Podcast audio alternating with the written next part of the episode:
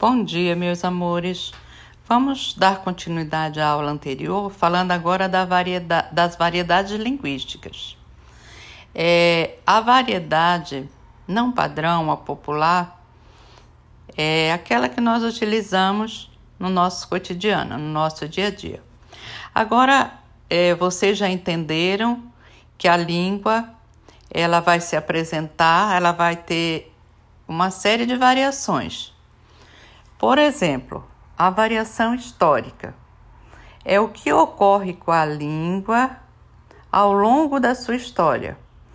A, a, a língua, as línguas não são estáticas paradas, elas estão, elas estão em constante evoluções.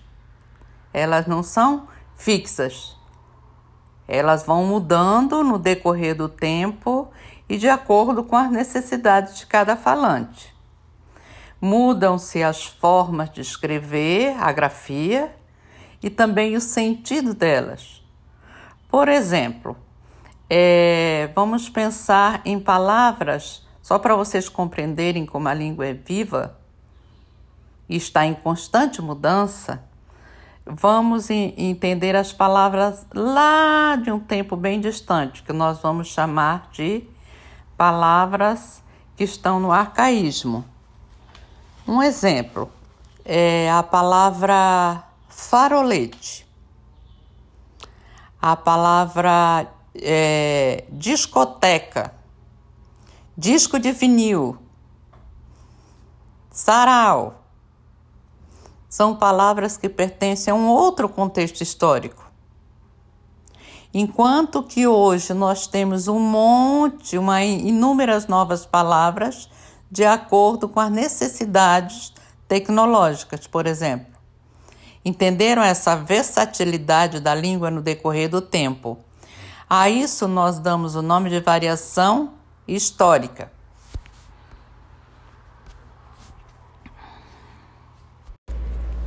Boa tarde. Podemos afirmar que o trovadorismo é, foi a primeira manifestação literária da língua portuguesa surgiu no século XII, em plena Idade Média, período em que Portugal estava em processo de formação nacional. O marco inicial do trovadorismo é a Cantiga de Ribeirinha, também conhecida como Cantiga de Guarvaia, escrita por Paio Soares de Taveiros, em 1189.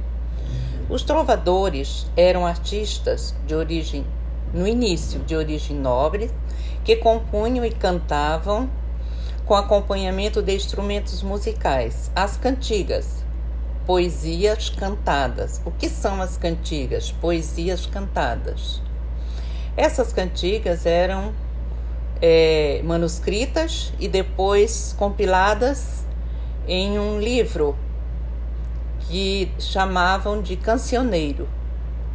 Os trovadores de maior destaque da lírica são Dom Duarte, Dom Diniz, Paio Soares de Tavérios e João Garcia. O, no trovadorismo galego-português, as cantigas são divididas em satíricas, cantigas de maldizer e de escárnio, e em líricas, cantigas de amigo e cantigas de amor.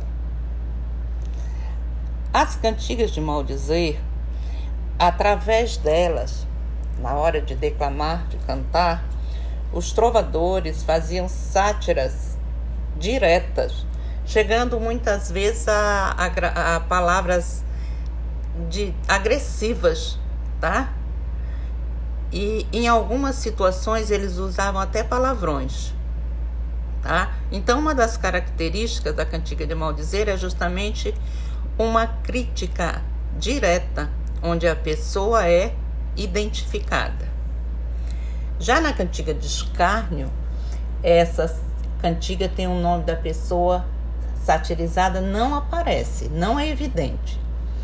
As cantigas, então, eram feitas, as cantigas de escárnio eram feitas de modo indireto, tipo assim, com ambiguidade, com duplo sentido. A linguagem utilizada era mais cheia de sutileza, ela estava mais para a ironia. É como se ela ironizasse, ok?